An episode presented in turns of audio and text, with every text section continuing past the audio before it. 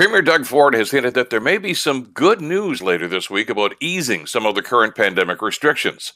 Now, skeptical Ontarians, and that number seems to be growing steadily, have every right to ask why now and how long this time? Medical experts from the Ontario Science Table are cautioning the government about easing restrictions at this time. There doesn't seem to be any scientific data to validate the reopening. So, why is the Premier going ahead with the plan? Well, it's likely he's looking at the most recent polling numbers, which show a steady and significant decline in his approval ratings.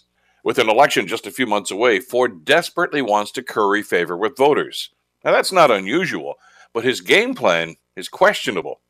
Earlier this week, Ford took a lot of heat when he ignored the warnings from emergency services during the worst winter storm we've seen in years and used the storm as a cheesy, self serving photo op.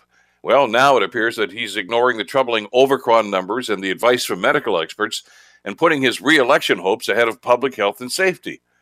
You know, the Premier's advisors probably think this is a winning strategy for the upcoming election, but those dwindling approval ratings, well, they show that so far anyway, voters aren't buying what he's selling. I'm Bill Kelly.